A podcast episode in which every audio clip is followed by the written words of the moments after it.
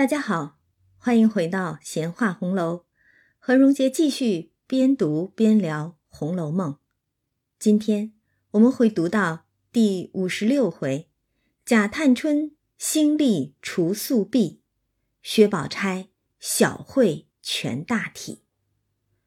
那上一回呢，我们就读到凤姐儿因劳成疾病了，家中无人管事儿，所以派了李纨、探春。并请了宝钗一起来管理家务。但是探春他们刚一上任，还没等新官上任三把火，就有那刁奴续险心的来给他们下绊子了。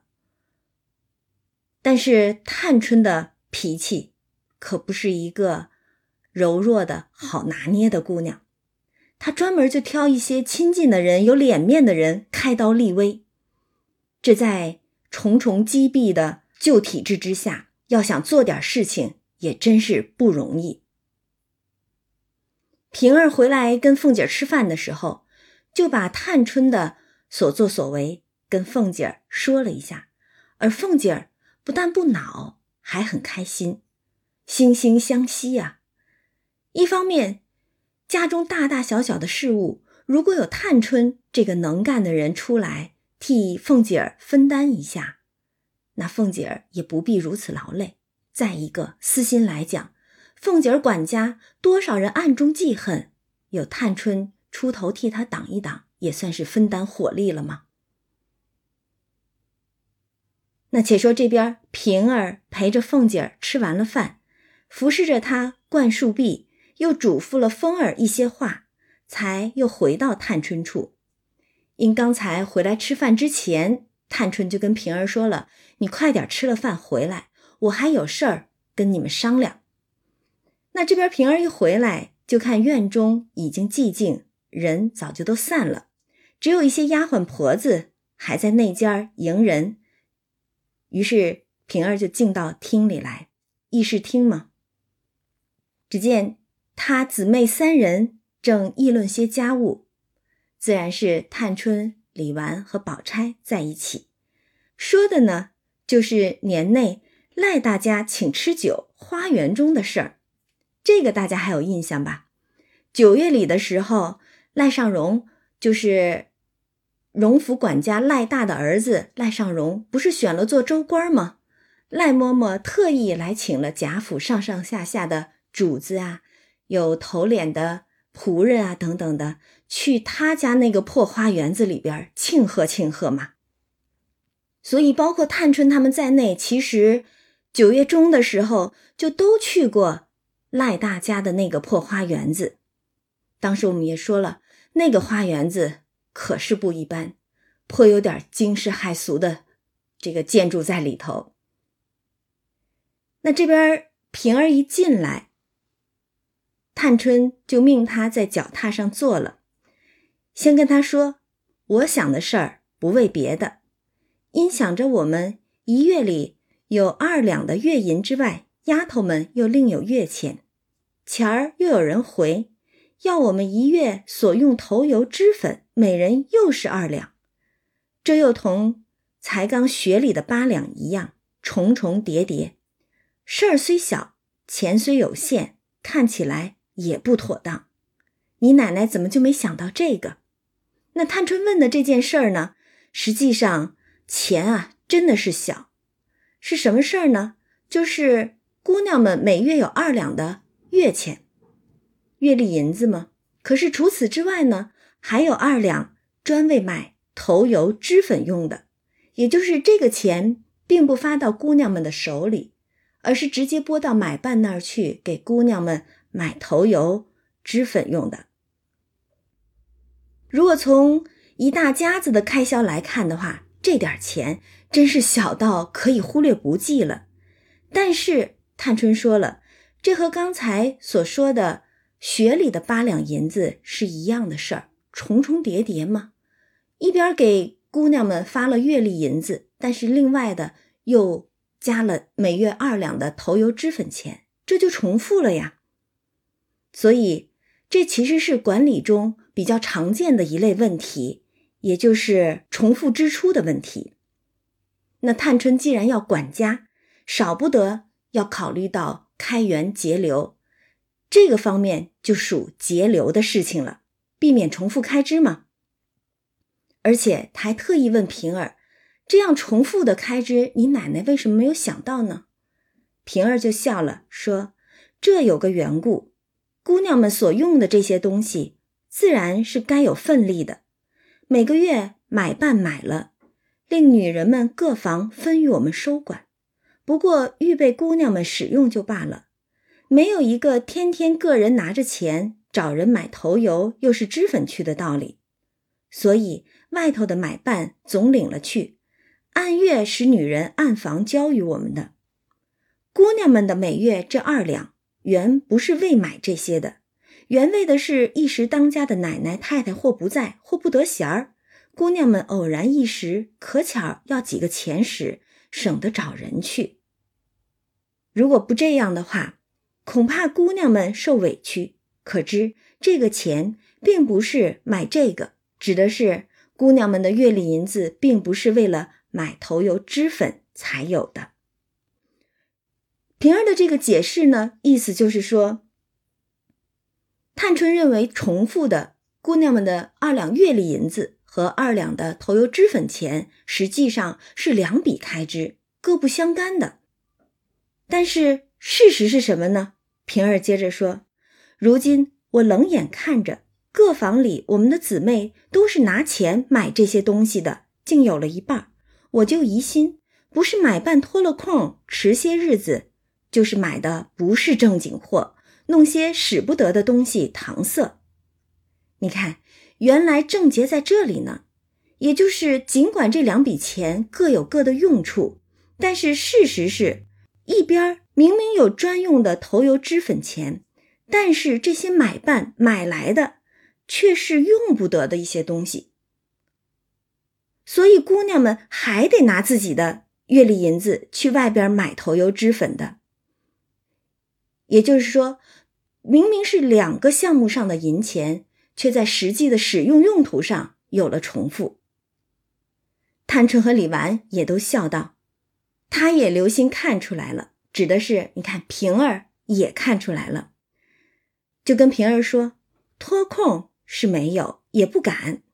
到底是账面上单独的一项开支。如果这些买办昧了银子不买东西送过来，买办是不敢的，所以不会有脱空不给送东西的这回事儿。但是可能会有迟些日子的道理。其实这些迟些日子啊，也是能让人想明白的。王熙凤发月钱还迟些日子呢，做什么去了？有了钱，自然要。先放了高利贷嘛，自己收利银。那这些买办个个也都是眼里只有钱的，如何想不到这一层呢？所以迟些日子也是有的。然后等催急了，不知哪里弄些来，不过是个名儿，其实是用不得、使不得的，依然还得现买。也就是说，里边的人一催着说东西怎么还没送到呢？他们就弄些。不是正经货的假冒伪劣来搪塞里面的姑娘们，糊弄人嘛？这不就是？其实要看咱们现在的社会上啊，这种采购上的猫腻儿啊，从古至今也真是师承一脉了，无非就是为了一个利字嘛。那姑娘们怎么办？他们就只能用二两月例银子，另叫别的奶妈子们的。或是哥哥、兄弟、儿子买了来，才使得。若是请了关中的人，哪怕是用了月例银子买来的，依然是那些用不得的。也就是说，还必须得动用私人渠道，不能够动用关中的购买渠道。否则的话，关中的这些人买回来的，依然还是些假冒伪劣、用不得的头油脂粉。李纨他们就笑说：“不知他们是个什么法子，必定是凡那铺子里头捡坏了不要的，他们都弄了来，单预备给我们使的。这是开玩笑了，意思是说，难道他们专门是找了那些脂粉铺里头找人家不要的、剩下了的、用不得的东西，特意买了来给我们用的不成？专门捡那个不好的来给我们使。那平儿也笑了，说：“买办买的是那样，他买好的来，买办岂肯与他甚开交？又说他们使坏，要夺了这买办的了，所以他们也只得如此。”宁可得罪里头，也不肯得罪外头办事儿的人。姑娘们只能使奶妈子们，他们也就不敢有闲话了。平儿这说的可是大实话了。为什么哪怕你用月例银子让外边关中的人去买，也买来的是不能使的呢？原来这些关中的人是怕万一买了好的给你使。岂不是要得罪了那些外头办事的买办了吗？这就是无处不在的人际关系了。你倘若买了好的来，那买办的饭碗不就被你给砸了吗？又或者买办肯定会猜忌你，你是不是想抢人家差事啊？啊，破坏人家的既得利益呀？买了好的给里边使，还用的是差不多的钱，所以这些关中的人自然都是。买办买成什么样的成色，什么样的假冒伪劣的东西，他们一样买了来糊弄里边的姑娘们。那探春就说了：“因此我心里不自在。”探春很直爽，她说了：“我明白他们这里边的猫腻儿，所以我不自在。这个钱费了几两银子，买起东西来又白丢了一半儿明明是这么多钱，买来东西又不能使。”岂不就把银子直接扔了一般？当然，银子肯定不会白扔了，都是进了那些买办的腰包了吗？但是探春就自己打小算盘，通算起来，反费了两折子，不如竟把买办的每月捐了为是。此事第一件事儿，你看探春很厉害啊，她看到问题立刻就解决，不怕得罪人，立刻就把这一项。他认为重复的开支给免了。那其实咱们想一想，这个举措一说出去，外头那些每月都能得二两银子的买办，而且不是一份二两银子啊，而是里头每个姑娘每个房里头都有二两银子的头有脂粉钱。那这样算下来的话，每个月都能有十几两银子吧。一下子，探春一句话就把他们这一个财路给断了。那起小人岂有不记恨的呢？但是，探春敢说敢做，一句话把这项二两银子的头油脂粉钱就给免了。那其实凤姐和平儿说话的时候也说过嘛，多俭省了，怕外人笑话。老太太太太受委屈。家下人也抱怨刻薄，可见凤姐和平儿他们不是看不到这样的事情，但是却不敢纠正，无非就是怕得罪人。但是探春不怕，上来就把这种重复的支出给捐免了。那紧跟着探春就提了第二件事儿。如果说刚才第一件事儿是属节流的事情的话，探春提的第二件事儿，就属开源了。那李家嘛，掌管银钱，无非就是开源节流。探春说了第二件是什么呢？她跟平儿问：“年里往赖大家去，你也去了？你看他那小园子比咱们这个如何？啊，就是咱们刚说的赖大家的那个破花园子哈。”平儿笑了，说。有咱们这儿一半大，树木花草也少多了，那自然不能和大观园比。但是如果就一个管家仆人的身份来说，那也是很不得了的一件事儿啊！一个管家的花园子，竟有他主家的一半大，很厉害喽。探春就笑了，说：“因和他们家的女儿说闲话，谁知？”那么个园子，除了他们带的花儿、吃的笋、菜、鱼虾之类，一年还有人包了去，年终足有二百两银子剩。从那日我才知道，一个破荷叶一根枯草根儿都是值钱的。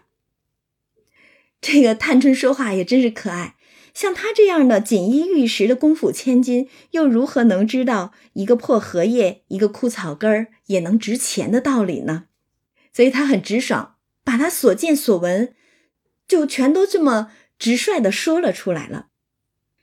他为什么会觉得这样惊奇呢？是因为在他的印象当中，通常来讲，一家的花园，那是要花钱来维系的，对吧？那是一个开销，并不是一个赚钱的项目。可是到了赖大家这儿，要我说啊，赖大他们家也算是先锋了，竟然能用花园子，本来是一个赏玩的项目，啊，是要花钱来维系的。地儿却成了他们家赚钱的一个地方了。我估计这也是和贾府与赖大家各自不同的这个出身地位相关吧。以贾府这样的人家，只是想着如何能够享受，如何能够打赏别人，又哪会想着说用个花园子来赚钱呢？但是赖大毕竟是一个仆人的出身，所以。总是会想如何能有更多的进项吧，捞更多的钱。说白了，那宝钗一听探春这么说，就笑了。真真高粱纨绔之谈，这是笑话探春，说你们都是高粱纨绔子弟，又如何知道那荷叶草根儿都是值钱的道理呢？对吧？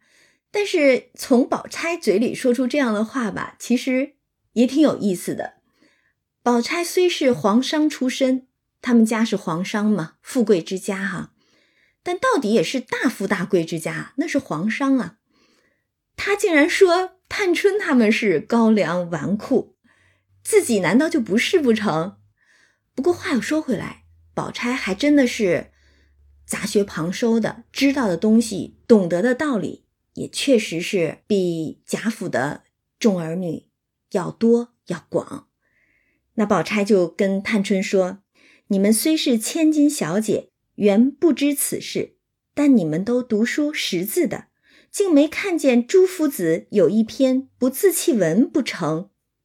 这是说的，呃，宋朝的时候，程朱理学的那个朱熹，他有过一篇不自弃文。那其实这个不自弃文的道理呢，就是视天下之物。”有一节之可取，且不为世之所弃，其以人而不如物乎？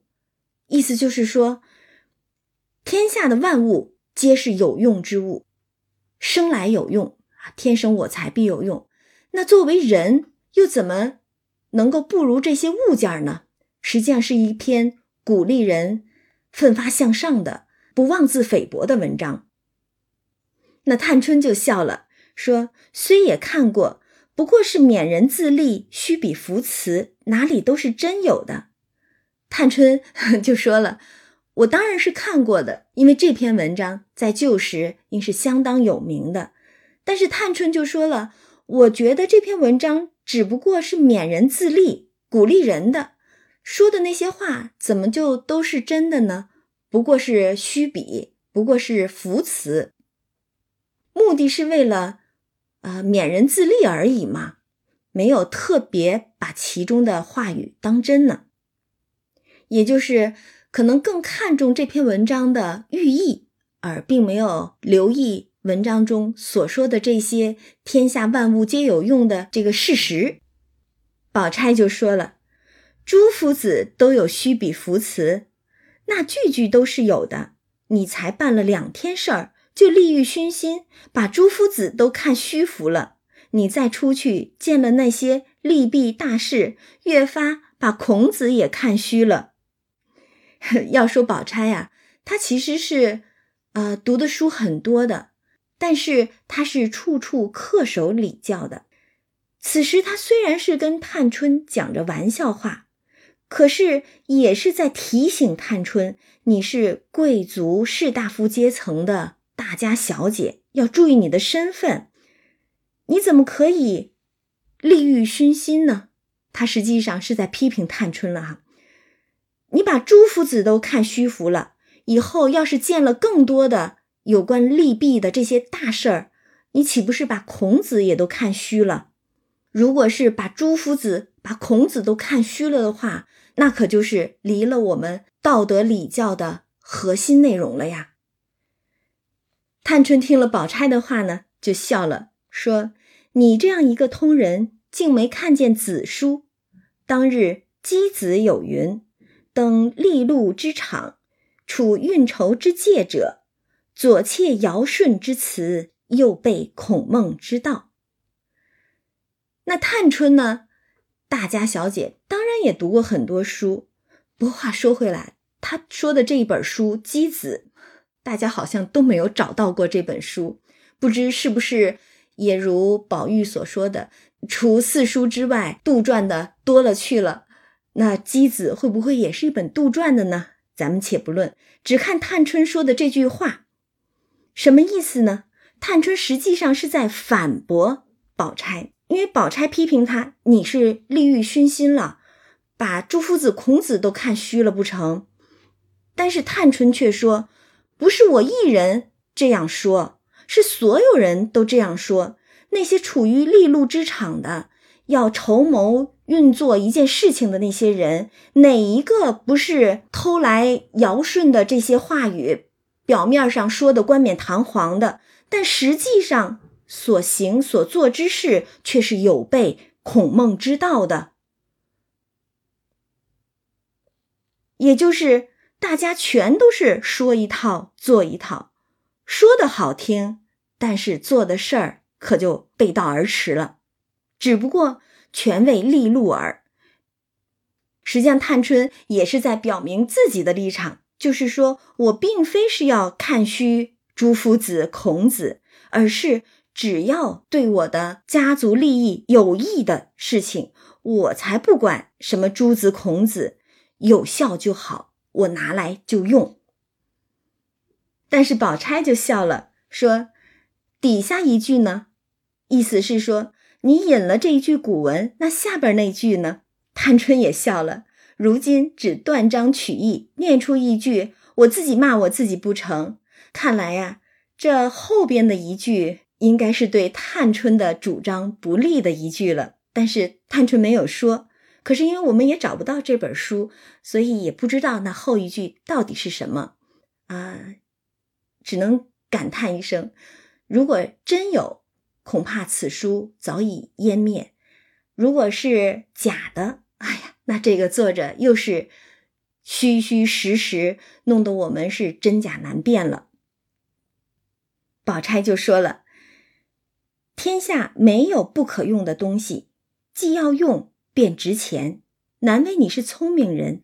这些正事儿、大节目事，竟没精力，也可惜迟了。李纨听他们两个你一句我一句的说，也笑了，说叫了人家来，不说正事儿，你们且对论学问。那宝钗就说了，学问中便是正事儿。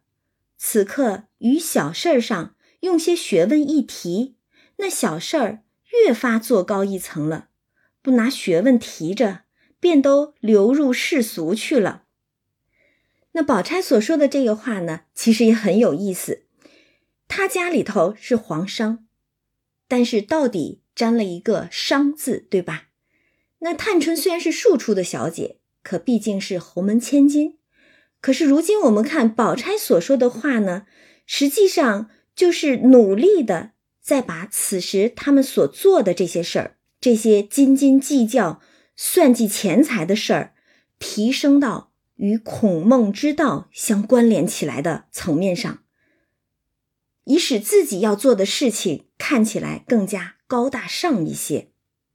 所谓世事洞明皆学问嘛，宝钗所做的这一番学问的解说，就好像我们现在所说的这种公司文化的。构建一样，立刻就把探春想从大观园省钱赚钱的这些想法举措抬高了不止一星半点儿。一个本来是想赚钱的想法，一个流于世俗的事情，但是用宝钗的这番话这么一提着，就成了学问呀，让一个俗事儿都变得有了理论依据了。那在这方面，我们可以看出来，宝钗是做什么事都要有理有据的，必须先要给自己找到一个理论基础，然后才去做事儿。但是探春和他不一样，探春是个实用主义者、实干家、行动派嘛。不过，对于宝钗的这番理论依据呢，咱们说句题外话，就好像现如今社会上的种种圈钱的举措，其实也都是打着各种平台呀、文化呀、战略啊等等高大上的这个旗号，也算是做得一手好学问吧。这是题外话了。那他们三个人。这么一说，自然是取笑之谈了。说笑一回，仍谈回正事儿。探春就接着说：“说咱们这个园子，只算比他们的多一半加一倍算，一年就有四百两银子的利息。也就是大观园比赖大家的那个花园子要多一半所以。”如果也像赖大家那样把园子包出去，那么每年就能有四百两银子的利益。当然，对于贾府来说，这四百两银子不过是杯水车薪，还得是招人记恨、得罪人的活儿哈。所以探春就说了：“若此时也出托生发银子，自然小气，不是咱们这样人家的事儿。”这就是咱们刚才所说的。贾府和赖大家的那是两个阶级、两种身份地位的人，所以赖大家的可以把花园子承包出去，包给外人去赚利钱，但是贾府做不来这样的事儿。要让别人知道了，你们一个贵族之家却把花园外包出去赚银子，那你们家得多小气呀！但是探春又觉得。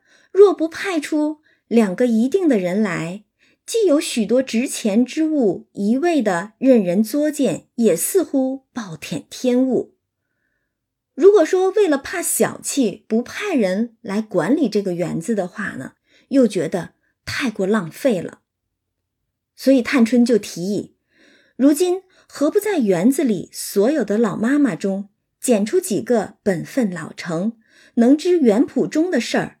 准派他们收拾料理，也不必要他们交租纳税，只问他们一年可以孝敬些什么。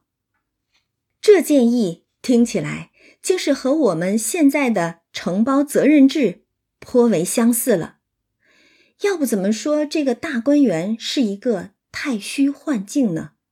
它既是众儿女纯真快乐生活的小天地，亦是经济改革的实验田了。而在那个没落的年代里，像这样的举措，估计也只能是一场幻境吧。那探春提出这样的建议，自然也是想到了这样做法的好处。那好处有：一则园子有专定之人修理，花木草水自有一年好似一年的，也不用临时忙乱；二则也不致作践，白辜负了东西；三则。老妈妈们也可借此小补，不枉年日在园中辛苦；四则亦可省些盘费。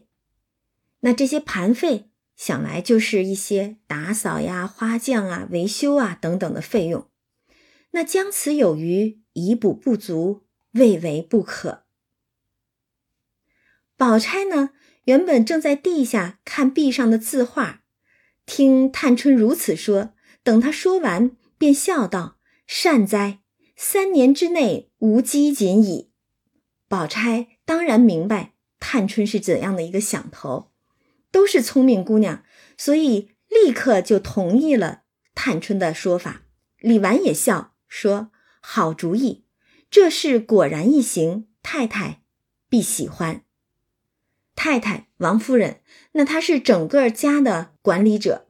如果大观园用这样的方法去做管理的话，得省下多少的盘费？只要节省了费用，王夫人作为管理者怎会不欢喜？李纨接着说：“省钱事儿小，第一有人打扫，专司其职，又许他人去卖钱，使之以权，动之以利，再无不尽职的了。这其实也就是承包制的好处了，也就是责、权、利三位一体了。”平儿就说：“这件事须得姑娘说出来，我们奶奶虽有此心。”也未必好出口。此刻姑娘们在园里住着，不能多弄些玩意儿去陪衬，反叫人去监管修理，图省钱。这话断不敢出口。那平儿其实说的也有道理。那凤姐儿是嫂子，园中住着的不是她的小姑子，就是小叔子们。那她作为嫂子，如果……只是去派人监管修理，图省钱的话，这活儿一则得罪人，二则也会担一个贪财刻薄的名声。你作为嫂子，难道要克扣小姑子们不成？所以平儿就替凤姐说：“哎呀，这话得姑娘们说。你们住在园中的，呃，这些小姑子们，你们自己提出这样的整治的办法，没有人能说什么。”但如果凤姐儿开了口说了这个话，就会变成嫂子克扣小姑子了。这话不敢说。宝钗一听平儿这个话，忙走过来，摸着她的脸，笑道：“你张开嘴，我瞧瞧，你的牙齿舌头是什么做的？从早起来到这会子，你说了这些话，一套一个样子，也不奉承姑娘，也没见说你奶奶才短，想不到。”也并没有三姑娘说一句，你就说一句是，横竖三姑娘一套话出来，你就有一套话进去，总是三姑娘想得到的，你奶奶也想到了，只是必有个不可办的缘故。这会子又是因姑娘住的园子不敢图省钱，令人去监管。你们想想这话，若果真交与人弄钱去，那人。自然就是一枝花也不许掐，一个果子也不许动了。姑娘们愤中自然不敢，天天与小姑娘们就吵不清了。他这远仇近虑，不卑不亢，他奶奶便不是和咱们好的。听他这一说，也必要自愧的变好了，不和也变和了。宝钗这可是大大的夸奖了平儿一番。其实打从我们看到平儿。啊，撞上了探春的枪口。探春正和赵姨娘那儿吵吵的时候，平儿来传凤姐的话吗？打从那个时候开始，我们就觉得平儿见机真是聪明，太机灵了。她一则不是过分的去奉承巴结探春，但是另一则又悄无声息的，处处都是在维护凤姐的利益。也就是用宝钗的话来讲，不卑不亢，进退有度，机变灵活的一个丫头。所以宝钗就说嘛：“你张开嘴，我瞧瞧你那个舌头牙齿到底是什么做的。”太会说了，而且说的是滴水不漏的。那探春一听宝钗这么说，也笑了，说：“我早起一肚子的气，听他来了，忽然想起他主子来。”素日当家使出来的好撒野的人，我见了他更生气了。对呀，往常都是凤姐儿当家，底下的这些丫鬟啊、婆子啊、仆妇啊，那可不都是凤姐儿手下的干将。可是偏凤姐儿病倒了，探春他们刚一管事儿的时候，这些刁奴就存了这样的心思，要为难李纨和探春。所以探春说：“都是你主子往日使的人。”偏还都爱撒野，到这儿来刁难我们的，所以一见到平儿来，探春就更生气了。因着这些刁奴续险心，颇有点迁怒于凤姐和平儿了。谁知他来了，指的是平儿啊！一来了，避猫鼠似的站了半日，怪可怜劲儿的。那平儿有眼色吗？一看探春。恼了，怒了，当然就不敢以平日玩笑的态度来对待探春嘛，恭恭敬敬的在旁边服侍着她。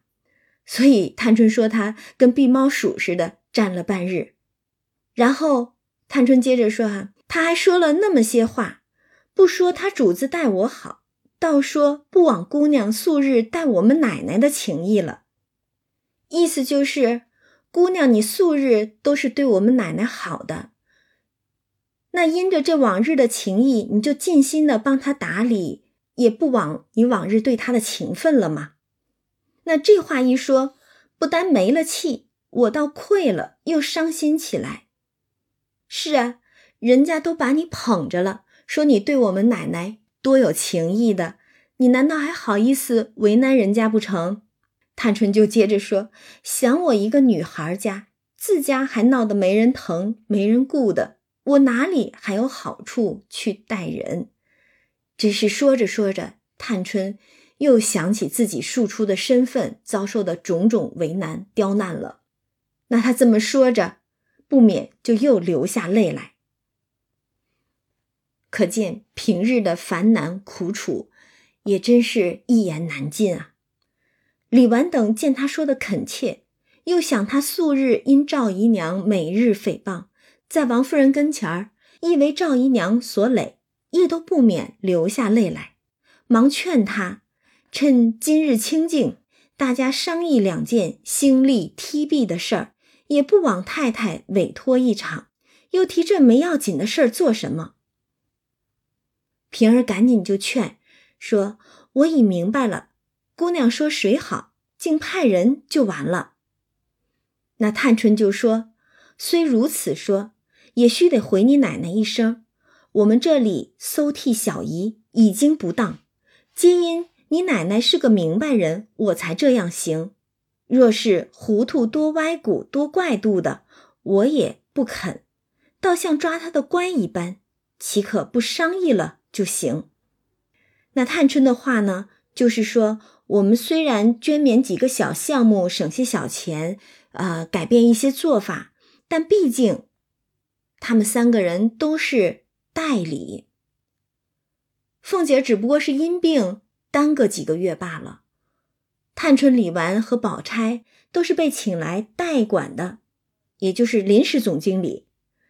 那虽然钱数目不大，包括探春所建议的大观园的承包制的改革，虽然涉及的钱数都不多，但毕竟是一个影响不算小的举措，所以还是要凤姐认可才可以。其实探春在人情交际上。也是颇为谨慎的，他并不是那种一味的张扬强硬之人。作为代理之人，他颇清楚自己的位置，所以还是让平儿要先去告诉给凤姐儿一声。那平儿就笑了，说：“既这么着，那我去告诉一声。”说着就去了。半日回来，笑说：“说是白去一趟。”这样好事，奶奶岂有不依的？凤姐儿当然是千百个乐意呀。于是探春听了，便和李纨命人将园中所有婆子的名单要来，大家参夺。大概定了几个，又将他们一齐传来。李纨大概的告诉给他们，众人听了无不愿意。有说那一片竹子交给我，一年的功夫，明年又是一片。除了家里吃的笋，一年还可交些钱粮。这一个说，那一片稻地交给我，一年的这些大小雀鸟的粮食，不必动关中的钱粮，我还可以交钱粮。探春才要说话，人来回，大夫来了，进园瞧姑娘。之前不说了吗？不但凤姐病了，黛玉也病着，湘云都病着呢，所以园中。颇有几个病人，那大夫来了，要去瞧姑娘们，众婆子只得去领大夫。平儿忙说：“单你们中有一百个，也不成个体统，难道没有两个管事的头脑带进大夫来？”回事的那人说：“有，吴大娘和单大娘在南角门上聚锦门等着呢。”平儿听说，方罢了，这也就是。有大夫进园子来给姑娘们瞧病，也得有一些管事儿的媳妇去带着进来才稳妥。那且说这个众婆子都去了之后，探春就问宝钗如何？那意思就是这事儿这么办，找这些人怎么样？宝钗就笑说：“性于始者，待于终；善其辞者，事其利。”要不说宝钗聪明呢，她在见识和谋略上确实是有见地。她这两句话呀，实际上是在提醒探春要谨慎行事，找对人，用对人。那这两句话呢，一句是讲做事的方法，一句是讲识人的方法。做事情如果只凭侥幸。贸然行事，没有一个完整的计划，最终也会因懈怠而结束。而那些善于花言巧语之人，说的越好听，越是贪图获利之人。其实这话呀，用于现代依然适用啊。那广告那么漂亮，无非就是要你掏钱罢了，对吧？善其辞者，事其利。所以宝钗特意提醒探春。这事儿好是件好事儿，但是要好好的筹划，好好的选人来执行这个计划，否则的话，你这个计划不得善始善终啊。探春听了，点头称赞，便向册上指出几个人给他三人看，平儿就忙去取笔砚来。他三人就说：“这一个老祝妈是个妥当的。”他老头子和他儿子代代都是管打扫竹子的，如今竟把这所竹子交与他。这个老祝妈这个姓又是信手拈来的吧？老祝妈来管竹子，又一个老田妈本是种庄稼的，到乡村一带，凡有菜蔬稻稗之类，虽是玩意儿，不必太认真大耕大治，也须得他去。在一案时加些培植，岂不更好？那老田妈管庄稼，多贴切呀！探春又笑道：“可惜恒福院和怡红院这两处大地方，竟没有出利息之物。”李纨也笑了，说：“恒务院更利多。如今香料铺并大市大庙卖的各处香料香草。”都不是这些东西，算起来比别的利息更大。是啊，恒务院里边我们说了各种的奇花异草，全都是香料啊。那历来香料都是最赚钱的买卖嘛。再说怡红院，怡红院不要说别的，单只说春夏天这一季的玫瑰花有几百棵，原来这么多呢，几百棵玫瑰。共结下多少花？还有篱笆上蔷薇花、月季、宝相、金银藤，单这没要紧的草花干了，卖到茶叶铺去也值几个钱。这要是搁在现在，这些花那都是宝贝啊！各种花做成的这些干花的茶，那比正经的茶叶卖的还要贵呢。探春说：“原来如此，只是……”弄香草的没有在行人，平儿就笑说：“跟宝姑娘的婴儿，他妈就是弄这个的。上回他还采了些晒干了，编成花篮葫芦给我玩儿，姑娘倒忘了不成？平儿只是推荐了一个薛家的仆妇了。但是宝钗一听平儿推荐婴儿他妈，忙说道：‘我才赞你，你倒来捉弄我了。’”那探春和李纨就都诧异吗？说这又为何？他们并没有想太多哈。但是宝钗就解释了，说断断使不得。你们这里多少得用的人，一个一个闲着没事儿办。这会子我又弄个人来，叫那起人连我也看小了。这样看来，宝钗倒颇有管理者的才能了。她深知，如果让自己身边的薛家的仆人出去揽了这个差事下来，那是大为不妥的，断断使不得。一则他是亲戚，是客人；那你怎么可以占了贾府众人的利益，抢人家饭碗不成？二则，他现在到底也是被王夫人请了来主管着家务，倘或他让自己身边的人去揽差事，岂非是以权谋私？即使他没有这样的心思，但是事实也会变得让别人以为他有这样的心思，让别人觉得薛家。是从贾府的变革当中谋利呢。那宝钗是深知领导与领导干部身边人不得参与经营的重要性，所以他一口就回绝了，断断使不得。想宝钗只是一个啊十几岁的小姑娘，却已经明白这其中的关键了。那咱们现在的这些。领导干部们又如何不知这其中的关窍呢？那宝钗回绝了平儿的推荐，但是也替他们想了另一个人出来。他说：“我倒替你们想出一个人来。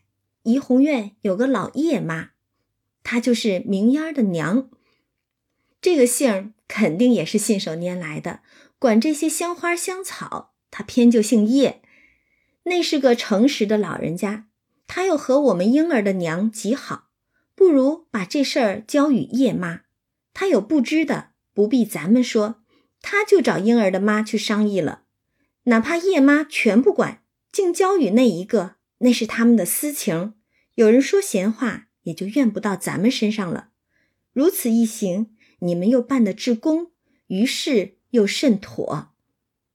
李纨和平儿都说是吉，但是探春就笑了。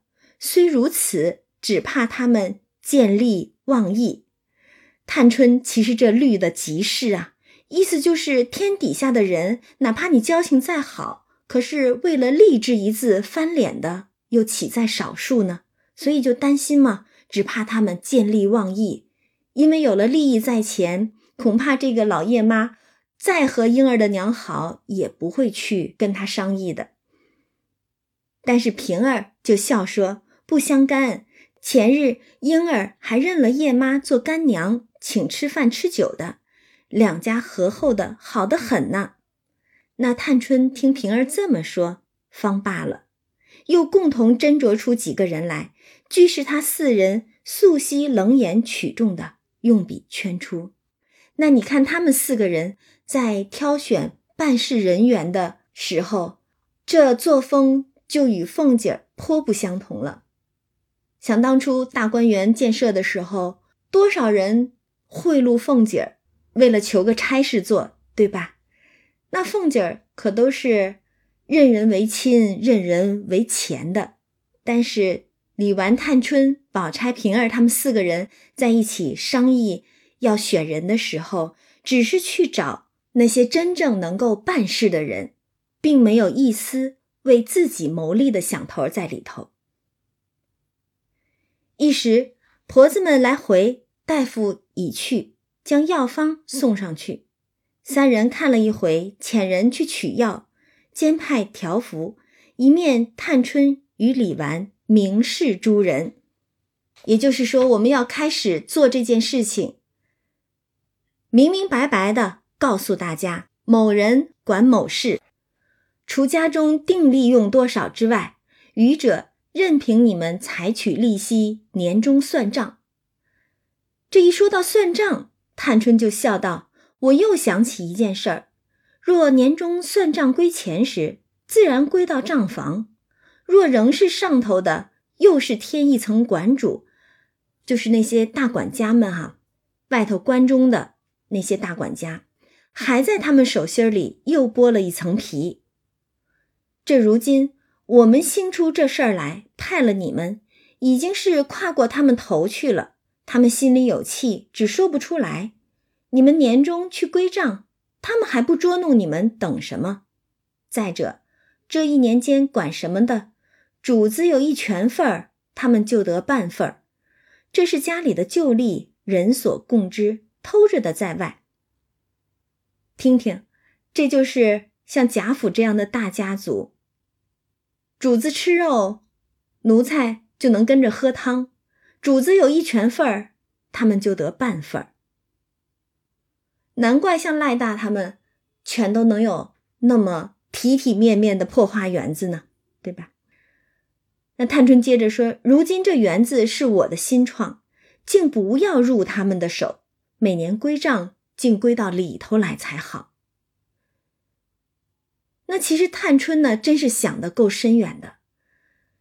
刚才所说的种种的承包办法是劳动体制的改革了，但是劳动体制的改革之后，势必会带动财务体制的改革，以减少层层盘剥嘛。那探春就想着，园子里的财务要独立核算，所以年终的时候，由园中这些新的举措而产生的利益，不入外面关中的账目，归账竟归到里边来才好。但是，宝钗比探春想的更实际。她说：“依我说啊，里头也不用归账。”这个多了，那个少了，倒多了事儿。也就是，倘或有一丝多寡不均的，反倒要生出些是非了。还不如说里头也不归账。如果不用银钱归账，那该怎么办呢？宝钗就建议，不如问他们谁领这一份儿，他就揽一宗事儿去。也就是，你承包了一份差事。那你也就供给园中一项开销。宝钗就替他们想，不过是园子里的众人的动用，就是一些开销和花费的东西。我替你们算出来有限的几宗事儿，不过是头油、脂粉、香红，每一位姑娘几个丫头都是有定力的。再者，各处的笤帚、簸箕、掸子。并大小的禽鸟、鹿啊、兔啊等等的吃的食粮，不过就是这几样。那谁承包了差事，都叫他们把这些开销也包了去。那么这些开销就不用去账房里领钱，你算算能省下来多少？所以宝钗的这个法子呢更明确，就是承包到人，责任明确，承包人分担园中的开销。实际上也是替整个贾府减少了大观园的运营成本了，当然就会省了很多钱下来。而对于这个承包人来说呢，事儿就变得更简单了。他承包了这桩差事，比如老祝妈承包了那个竹林，那他除了家中的定力上缴之外，只需要再承担一项开销就可以了。那剩下的钱。就全都归了自己了。平儿听宝钗这么一算，就笑说：“这几宗虽小，一年通共算了，也省得下四百两银子。整个这个园子啊，单就是这些什么笤帚、簸箕、掸子啊，什么禽鸟啊、鹿啊、兔啊吃的这些粮食，并园中姑娘们、丫头们用的头油、胭脂、香粉等等的。”竟然能省下四百两银子，那是一个什么概念呢？之前咱们有过一笔算账，是刘姥姥帮大观园当中的众儿女们算的，他们一顿螃蟹宴二十两银子左右，就够一个庄户人家一年的开销呢。所以他们这样省下来四百两银子，虽然对贾府来说杯水车薪，但是。实际上也是不小的一笔开支了。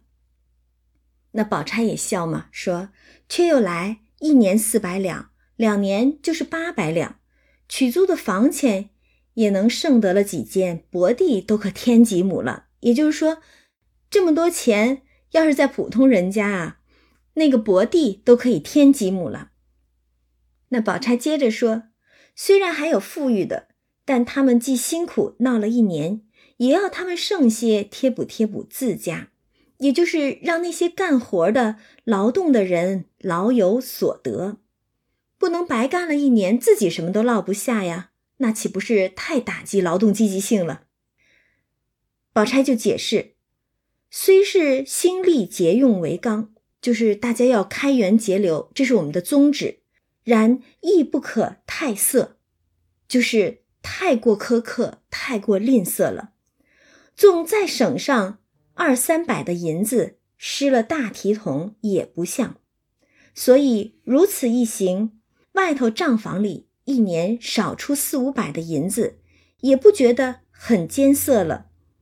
那这就是外边关中的账房里边节省了大观园的运营开支，他们里头却也得些小补，这营生的妈妈们也宽裕了，也就是里边承包的这些人还能够获得劳动所得的实惠，园子里的花木也可以每年滋长强盛，那是自然了，已经都承包出去了。每一个承包的这个差事，那负责人因为牵扯到自己的利益，当然是更加精心的养护嘛。所以花木每年滋长强盛，而且你们也得了可使之物，也就是园中各处姑娘们所需要用到的东西亦有保障。而且最重要的是，这些所用的东西。是不必从关中账房里边支取费用就可得到的了。以前都是花钱的地方，但是现在不仅不用花钱，还多了这么多的好处。宝钗就接着说：“这数己不失大体，若一味要省时，哪里不搜寻出再省几个钱来？凡有些余力的，一概入了关中。”那时里外怨声载道，岂不失了你们这样人家的大体？宝钗这话其实说的也很有道理。如果一边你让大家承包了差事，精心的去劳动，但是到了年底下却又一分都不剩了，他们把他们所获得的种种利息全都归了关中，干活的人反倒得不到贴补，那谁还会去干呢？可不就是里外的怨声载道了？但是宝钗想的更深远，她接着说：“如今这园里几十个老妈妈们，若只给了这几个，那剩的也必抱怨不公，可不是吗？如果这几个人得到了额外的利益，虽说他们是多劳多得，但是其他没有分得差事的人，肯定就会心生嫉妒，抱怨不公平了。”会想，如果是我得了这个差事，那我岂不也多得些银子可以使了？所以宝钗就说：“我才说的，他们只供给这几样，也未免太宽裕了。一年竟除这个之外，他们每人不论有余无余，只叫他拿出十贯钱来，大家凑齐，单散与这些园内的妈妈们。意思就是，如果。”按照刚才所说的办法，那个承包人，呃，先把家中的定力要用的东西上缴了，然后，然后再分担了园中的某一项开销，哪怕是这样的话，可能对于他们来讲，依旧还会剩余很多的利息。那宝钗就说了，不如就让他们甭管你们剩多剩少的，有剩无剩的，拿出。十贯钱来，这十贯钱做什么呢？专门就分给那些园中没有承包差事的妈妈们。宝钗自有道理，他们虽然不料理这些，不承包这些差事，却日夜也是在园中照看当差之人，关门闭户，起早睡晚，大雨大雪，姑娘们出入，一应粗糙的活计都是他们的责任。一年在园内辛苦到头，这园内既有了利息，也是分内该沾带些的。其实这就是利益均沾了，都是在园中劳作之人。虽说你们是专门承包了这些差事的人，但是其他的老妈妈们也是付出了很多的辛苦在维系这个园子的，只不过他们没有得了这个差事罢了。那让这些承包者每年多拿出十贯钱来，就有点类似税务的道理了。莫使贫富分化太过嘛。而且宝钗还有一句更到位的解释，她说：“还有一句致知的话，索性说破了。你们只管了自己宽裕，不分与他们些，他们并不敢明怨啊，不敢明着抱怨，心里却都不服，只需假公济私的多摘你们几个果子，多摘几枝花儿，你们有冤还没处诉去。”那他们如果沾带些利息，你们有照顾不到的，他们就替你们照顾了。那宝钗说的，这可真是颇明人性与人情了呀。倘或不得利益均沾的话，那那些不得利者又如何能够平心静气的接受这些差距呢？宝钗话说到这儿。众婆子听了她的话，想着又不去账房受辖制，又不与凤姐儿去算账，一年也不过多拿出十贯钱来，个个欢喜非常，都齐声说愿意，强如去被他揉搓着，还得出钱呢。而那些不管差事的听了，每年中又无故的能分到钱，也都喜欢，口内说。他们辛苦收拾，是该剩些钱贴补的。我们怎么好稳坐吃三住呢？就是我们怎么好意思不干活白得钱呢？这是他们知道自己年终的时候能够干得钱，乐得在这说体面话呢。宝钗又如何不知道他们心中所想？就笑说：“妈妈们也不要推辞了，这原是分内应当的。”你们只管夜里辛苦些，不要多懒，纵放人吃酒赌钱就是了。也就是让这些承包者利益均沾的分与你们一些银钱，实际上就是希望你们能够尽职守责，不要躲懒儿，不要纵人吃酒赌钱。宝钗就说了：“不然我也不该管这事儿。你们一般的听见。”姨娘亲口嘱托我三五回，就说王夫人啊，亲口请宝钗来帮忙照看嘛。说大奶奶如今不得闲儿，别的姑娘又小，托我照看照看。我若不依，分明是叫姨娘操心。你们奶奶又多病多痛，家务也忙。我原是个闲人，便是个街坊邻居，也要帮着些。何况是亲姨娘来托我。那我们刚才就说了，宝钗做事呢，循规蹈矩嘛，她必得是有理有据、合于道理，他才来做的。论理来说，他是亲戚，是客人，不便管主人家的家务事。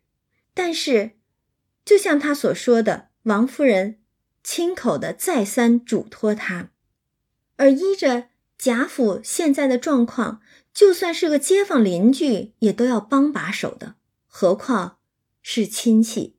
再加上王夫人这个亲姨娘来嘱托他，所以宝钗才勉为其难的应承了这件事儿。那宝钗就说了：“既应承了，免不得出小就大，讲不得众人嫌我。倘只顾了小份儿的沽名钓誉。”那时酒醉赌博生出事儿来，我怎么见姨娘？你们那时后悔也迟了，就连你们素日的老脸也都丢了。话中的意思呢，就是说我受人之托，就必须要忠人之事，所以少不得要做一些讨你们嫌的事儿，大家多担待吧。倘或真的只是为了维持着这个面子，沽名钓誉的。啊，不干实事儿，真的园中酒醉赌博生了事儿。一则宝钗不好去面对王夫人，辜负了王夫人嘱托吗？二则这些老妈妈们后悔也迟了，老脸都丢尽了。她这话呀，其实和凤姐儿协理宁国府时候的这个话语颇有异曲同工之妙。当时凤姐儿新接了协理宁国府的差事，就在宁国府说了，放了话，说寄托了我，我就说不得要讨你们嫌了。我可比不得你们奶奶好性，由着你们去。再不要说你们这府里原是这样的话，如今可要依着我行，错我半点儿，管不得谁是有脸的，谁是没脸的，一律现清白处置。那你看凤姐的话有多强硬，但是宝钗的话却多怀柔为主了。两个人的施政风格是截然不同的了。而且宝钗还劝这些老妈妈们，认真的给他们去分析其中的利害关系，说这些姑娘小姐们这么一所大花园都是你们照看，皆因看得你们是三四代的老妈妈，最是循规蹈矩的，原该大家齐心，顾些体统。你们反纵放别人任意吃酒赌博，姨娘听了教训一场犹可。就是说，王夫人她毕竟是管家主事儿的夫人，那让她教训一顿也还罢了。倘若被那几个管家娘子听见了，也不用回姨娘，竟教导你们一场。你们这年老的反受了年小的教训，虽是他们管家管得着你们，何如自存些体面？他们如何得来作践呢？这就是。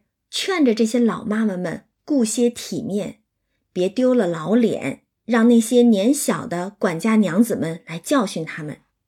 宝钗又接着说：“我如今替你们想出这个额外的敬意来，也为大家齐心，把这原理周全的谨谨慎慎，使那些有权势的看见这般严肃谨慎，且不用他们操心，他们心里岂不敬服，也不枉替你们担忧。”你们去细想这话，那宝钗的这一番施政演讲啊，果然老道，哪里还是那个罕言寡语之人啊？他说的话句句都敲在点子上，虽然言语温柔，但是道理明白，既讲清楚了改革措施的具体内容、实施的办法、利益分配的方式，又深入浅出的。理清了所有利益相关人的利害关系，他是轻言缓语的来说，但是人情利益、脸面规矩，那可讲的面面俱到，深得人心，所以众人都欢声鼎沸，说姑娘说的很是。从此姑娘奶奶只管放心，姑娘奶奶这样疼顾我们，我们再要不体上情，天也不容了。这些老妈妈们也倒真会说话，有利可图时，个个都是体贴和善之人了。那正说着的时候，只见林之孝家的进来回说，江南甄府有家眷进京了。那欲知后事如何，且听下次分解。